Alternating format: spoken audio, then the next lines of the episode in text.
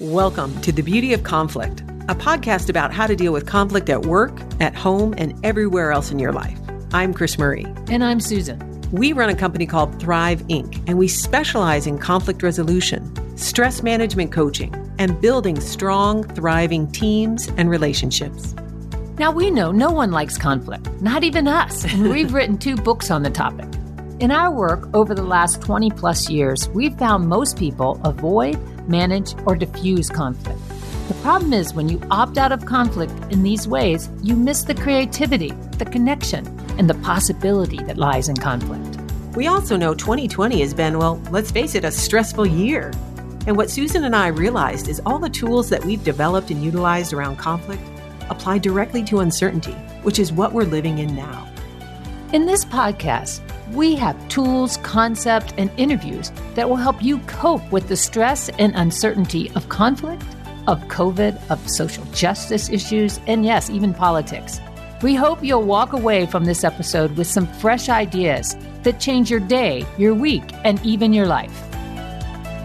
Today, we're going to talk about habits. Are they helpful or hindering you?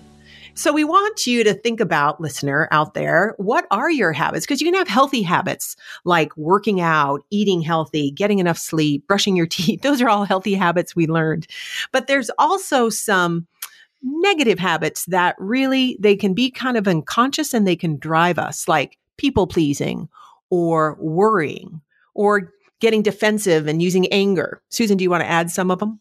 You could also use even exercise or working, workaholism. You know, there's this whole thing now about how companies are saying they were so productive, but they're actually beginning to recognize as they review it that that productivity wasn't as real as it presented. This is during COVID. Yeah. Yeah. Mm-hmm. yeah. So I think actually people were channeling their anxiety into, into working. Work. Yes. Yeah. I mean, shopping can be a habit. Like, I'm uncomfortable, add to cart.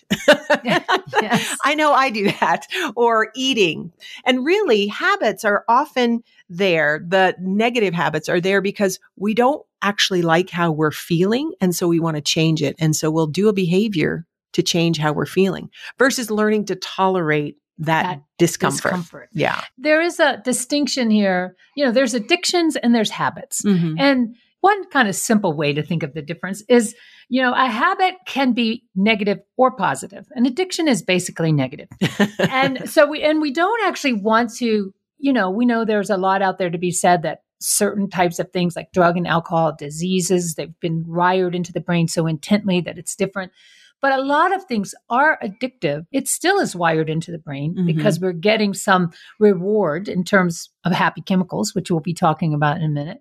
It can be just as hard to unwire those. Yeah. And so for me, it actually helps sometimes for me to really call that an addiction, not just a habit. You know, mm-hmm. it's kind of like when I, yeah, to call it, I'm addicted to going out there and getting angry sometimes, as opposed to dealing with it maybe in a more, you know, acknowledging hurt or sadness versus just getting angry and pushing people away. Yeah, because again, anger is a cover for something deeper. Yes. And we don't want to feel that. So anger is safer mm-hmm. if, if that's yours. So think about, what are your behavior habits that you just see yourself doing and you're like, God, I don't want to keep doing this. And you keep doing for like, a couple of, we've been working with some clients too over this time period where they're just in a constant crisis state. They're like, everything's important. We've got to beat now. Or there's a sense of urgency on everything. There's not really a crisis. Actually, a couple of clients that have this orientation, they're both profitable. They're both re- doing really well during this time, yet everything's a crisis. And sometimes they don't refer to it as a crisis, they refer to it as urgency. Yeah. And, and, but the problem results in the same. And what we've noticed for ourselves is at one point in time where we were kind of thinking we were in a healthy pattern ourselves because we were pivoting and making adjustments. This is during this COVID. Time of COVID. Yeah. We now realize, wait a minute, actually we're now just becoming a little more crisis driven. And are we really in a crisis? We're actually not in a crisis. So, you know, we're getting sucked into that vortex. So we've really had to look at this for ourselves in our own business. And it, this applies to businesses. It also applies to relationships. And we're going to talk about both. And I just wanted to say that the reason is emotions can be contagious, just like COVID could be contagious. Like if you're around somebody who's more crisis oriented and you have any sort of propensity, it's real easy to get sucked into that. And so we don't want to blame the client. My natural tendency is to shift focus, be able to move really nimbly and quickly. Shiny object syndrome could be. Mm-hmm. And so I have to actually work harder when I'm around somebody like that or a client, a culture, to really stand my ground. But it's tough. Well, and I think what you're talking about is also, you know, when we saw it related to some of the client situations we're in, it's easy to blame the client, which yeah. is actually the part of the addiction, really, mm-hmm. versus or the habit. The habit, versus stepping back and going, wait a minute, what's really going on here? It's my own discomfort that's coming up, and I'm still playing out that pattern. Right. So one, I want to just give you some descriptions of the happy chemicals that keep our habits in place. One of them is dopamine, which is the reward molecule. So anytime you accomplish a goal, you feel really good. That's going to drive that dopamine in your brain. Serotonin is the confidence molecule. So anytime you feel rewarded in the tribe, because we all grew up in tribes, like, oh, I'm important. And I think that's why even Facebook and being famous is so like enticing, because you feel important and you think you're going to, you know, it helps our that part of our brain. Oxytocin, which is the bonding molecule. So those feelings of trust, we're connected, we're in this together. Or endorphin molecules, the pain-killing molecules. That's that kind of runner's high. I'm going to work so hard that I'm going to get a runner's high. And the adrenaline, the energy molecule. So, and I think this one is in particular very prevalent right now because there is so much uncertainty. When we're in that fear place, we're like, okay, I can get anything done. We feel like we can, but we're actually burning out our system because we're not resting and digesting. Mm-hmm. I mean, these are all chemicals that Well, when they're healthy, they, they turn on and then they turn off. But in a habit or some form of an addiction, they keep going. Yes. And that's the thing that we, you know, we may not even realize. They've just been turned on. And we keep then trying to find even more ways to keep them turned on. I mean, I know this. I have a workaholic habit where I get my value, my serotonin, I'm important, and even my dopamine when I work hard and I accomplish a goal. And so when I don't know what to do or when I'm uncomfortable, I open my computer. What can I do? Like, mm-hmm. And so that may seem like, oh, isn't that healthy? But it's an overdone strength because I'm not actually learning how to basically self-soothe or find my value in other ways. I'm keeping busy and gaining my value only through work, which is, you know, if anything happens to work, then who am I? Mm-hmm. And that's not very healthy. Again, thinking about your own habits, where are you in the, you know, do you recognize that something you're doing gives you kind of a boost? Yeah. But the question you have to ask yourself, do you have to just keep doing more of it? And what's the cost to the boost? Yeah. What is, you know, I, I just always think back to a mentor of mine who, you know, was a yoga person and loved doing yoga. And that was the way that they could settle themselves before they would go into, they were an E R doctor, before they would go into the emergency room.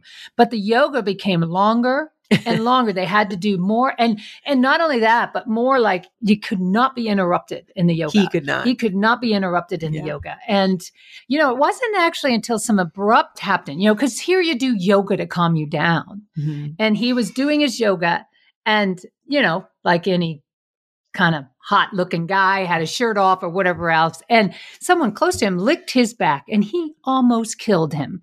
You know, he was so angry. And when he realized how it's angry kind of a weird was, thing to lick his back. But. I know, I agree. But it was, you know, they say you have to, you know, hit rock bottom. Well, in this case, you, you know, you just needed to get licked. And he, but, but what happened was he was so angry and he realized, wait a minute, I've been doing this yoga to help me not be that. If I'm that angry, something is wrong with this. And that's what it took for him to realize this was actually not a healthy habit. Susan, what I appreciate about that is the idea of hitting bottom or recognizing the cost of what you're doing. And one of mine, again, personally was more, I tend to people please. So I tend to think people outside me know more than me, and I'll just agree with them and I'll try to apply their things. And I was so busy trying to find the expert to solve my problem that I was willing to spend tons of money to listen to somebody else. And it actually created financial instability for you and I. Mm-hmm. And I realized- I couldn't believe she didn't think I was the person she should be paying attention, but I wasn't it. Well, you know? Susan, you are an important person, but I, I kept finding other people. Right. And it really was that, wow, that instability, that unmanageability, I felt like my life had gotten really chaotic because the cost to me was so severe. And a lot of times that's what is needed, like a wake-up call, like this isn't working. And some mm-hmm. of our clients, you know, with the urgency and the crisis orientation, their rock bottom actually shows up either in their health or their relationship because they're working from six a.m. to eight p.m. They're mm-hmm. not taking care of their health or their family. And somebody is like knocking on their door like, hey, either we do this differently or divorce, mm-hmm. having like heart attacks or gut issues, all sorts of different things. Yes. And I mean, I was trying to think of ways in which you might even recognize for yourself, like, you know, like I think at least one client I was working with started to recognize this when they were saying all the time, look, I just can't get good people. Yes. And I, you know, obviously we have a problem hiring. And really what it came down to was this person realized and kind of looking back at is they were always doing the work for the, the staff, for the staff. And so they were never really developing their people in a way. They hadn't realized, though, that their own kind of willingness to jump in and do the job was actually preventing them from discovering the potential within the people they had. And even part of that whole habit is they were too crisis oriented. Yeah. So they would just, well, okay, we don't have time. I'll do it. Right. And then the staff didn't develop. And then, of course, they could turn around and see. So no the idea staff. Being, if you catch yourself saying something like, I can't find the perfect resource for my problem, or I don't have the right people, or, or these people just aren't committed, or they're not, they have ill intent. There's often something you're doing that's creating that whole dynamic because as a leader in a company. Well, and even, you know, that's what helped us, me begin to look at this is it's like, wow, I'm blaming you know, I'm looking at a couple clients and feeling like I'm getting caught up in their stuff.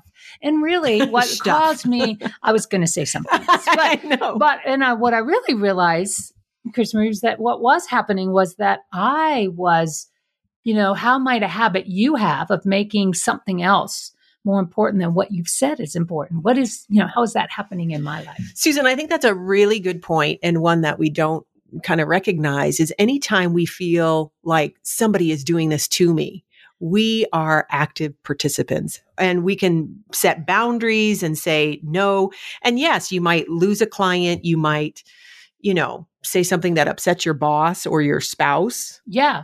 There is this place where if you show up, you risk losing something. It yeah. is true. Mm-hmm. But gaining it through a unhealthy habit is probably really not gaining it anyway. No, because you're sacrificing yourself and it's just really not kind of likely impacts to yourself, whether it's you might show up like I need to drink because I'm so stressed or depression, anxiety, health issues. You might be critical of others. Yes, I know that comes out for me. Particularly driven behaviors. Like, you know, I think of it even as something as simple as running for me. Like I know exercise is a healthy habit for me.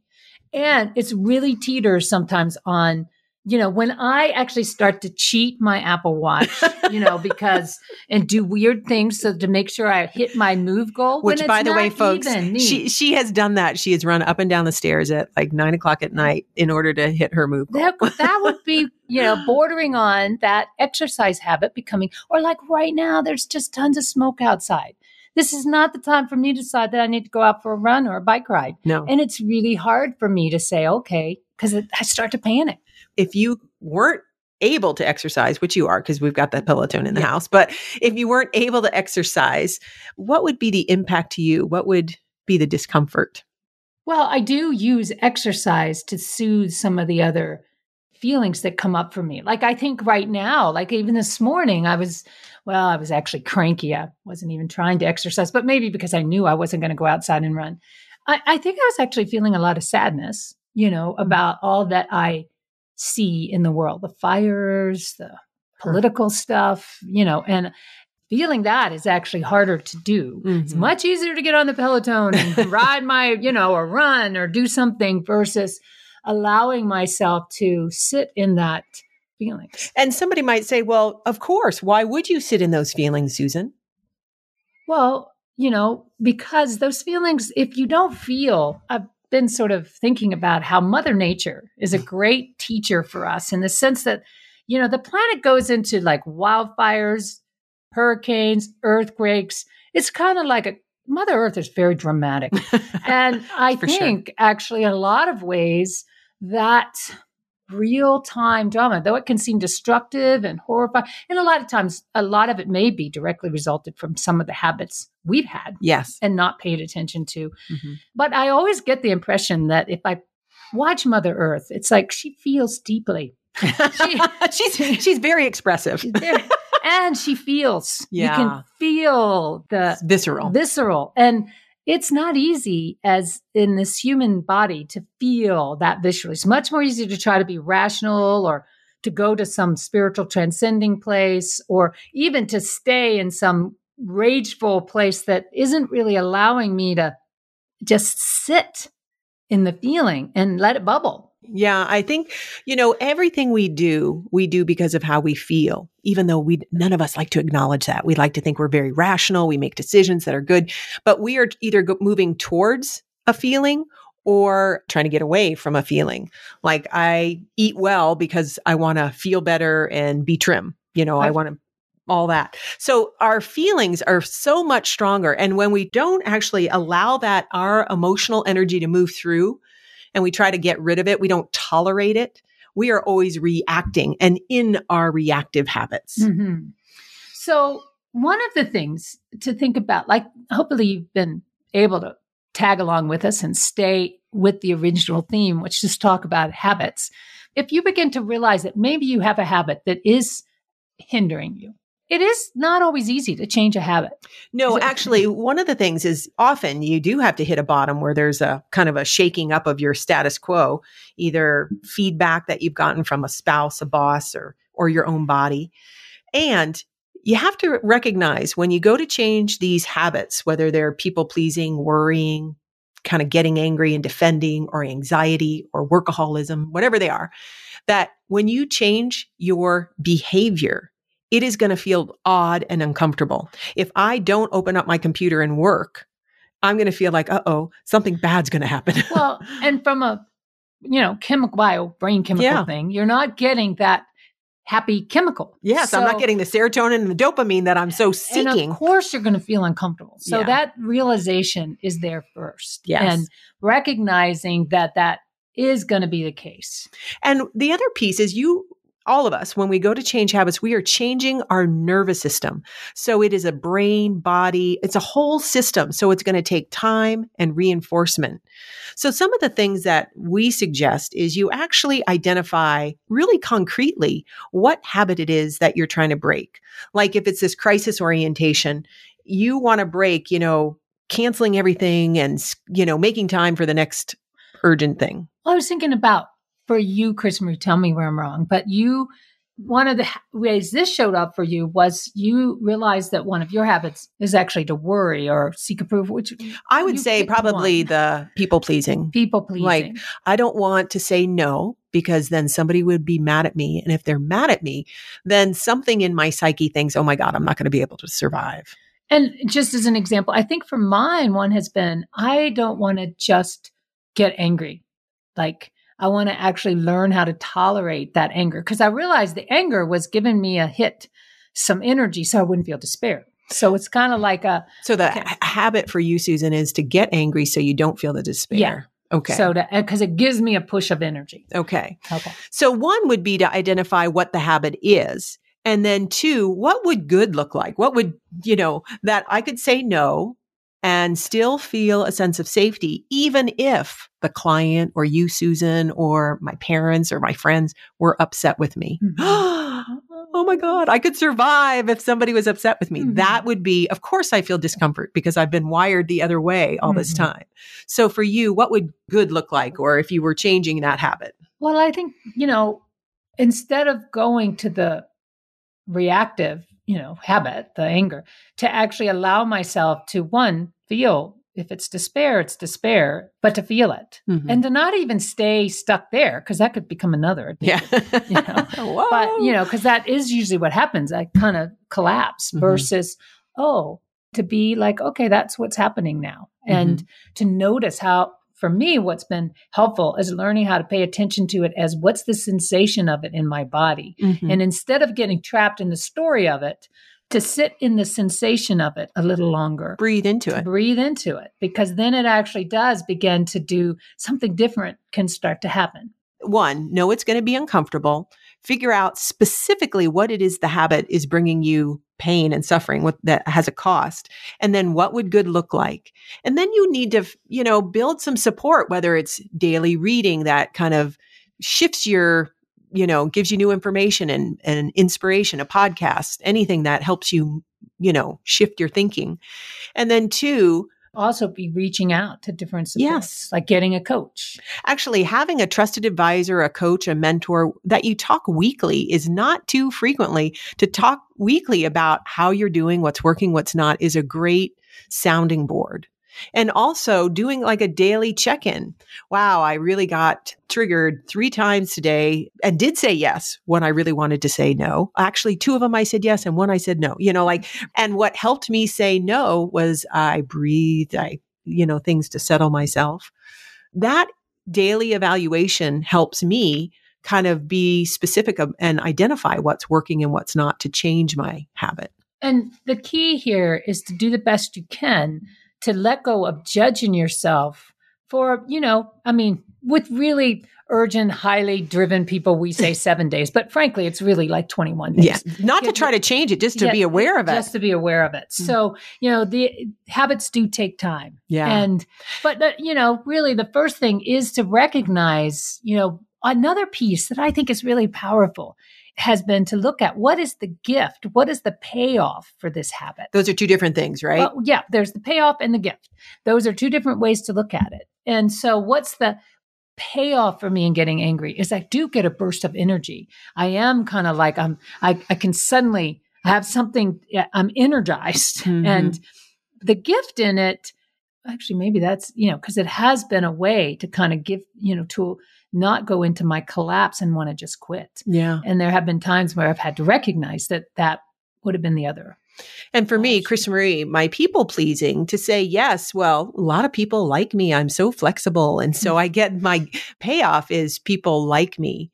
The gift is, I think, really long-term is I get to really find my voice and find my boundaries and speak up and say no. Like that's what I'm hoping the gift will be. Yeah. I'm not, I've, I've received yeah. the payoff, not necessarily the yes. gift yet. Yeah. Sometimes it might be harder to see the gift in it. You may have to imagine, you know, you're talking to a whole crowd of people some other point in your life when you're older and telling them the gift you got from changing this habit.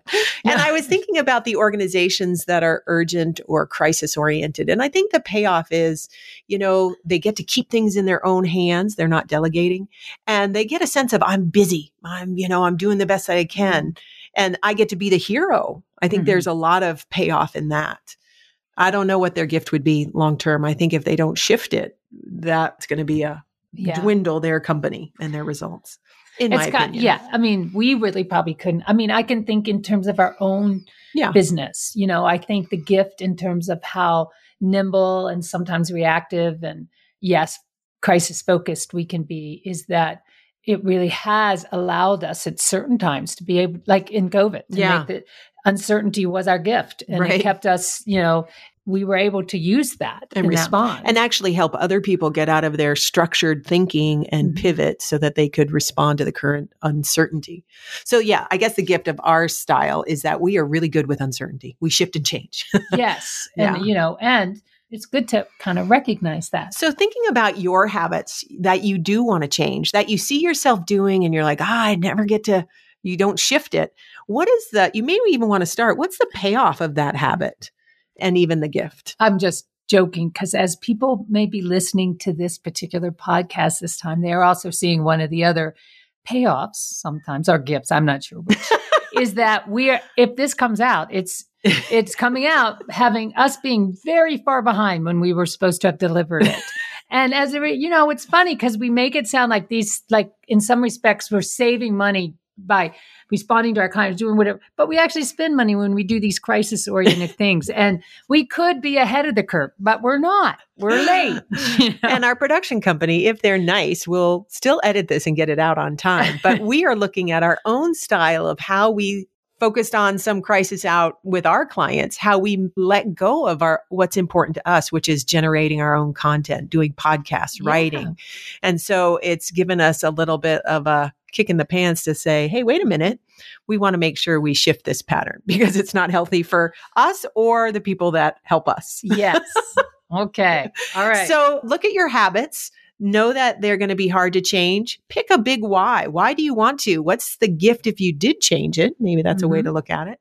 And just recognize it's going to feel uncomfortable and give yourself a long lead time, but measure yourself on a daily basis and also ask for help. Get a coach, a mentor, a trusted advisor that you can digest and work this through. And we are happy to help you. We'll fit you into our busy schedule. Just teasing. All right. We have time for you. And we'll see you next week. Thank you for listening to the Beauty of Conflict podcast. We know conflict, stress, and uncertainty can be hard to navigate. So if you want more support, you can check out our other resources. We have two books on Amazon. Our business book is The Beauty of Conflict, Harnessing Your Team's Competitive Advantage, or our couples book, The Beauty of Conflict for Couples. We also have an ebook, How to Discuss Difficult Topics. We'll put the links in the show notes to make it easy for you. Also, if you need help with your team at work, we regularly conduct team sessions both live and virtually. If you'd like us to speak at your next event, or if you want coaching, Susan and I each coach business leaders, individuals, and couples. You can reach us at Thrive at thrive inc dot com.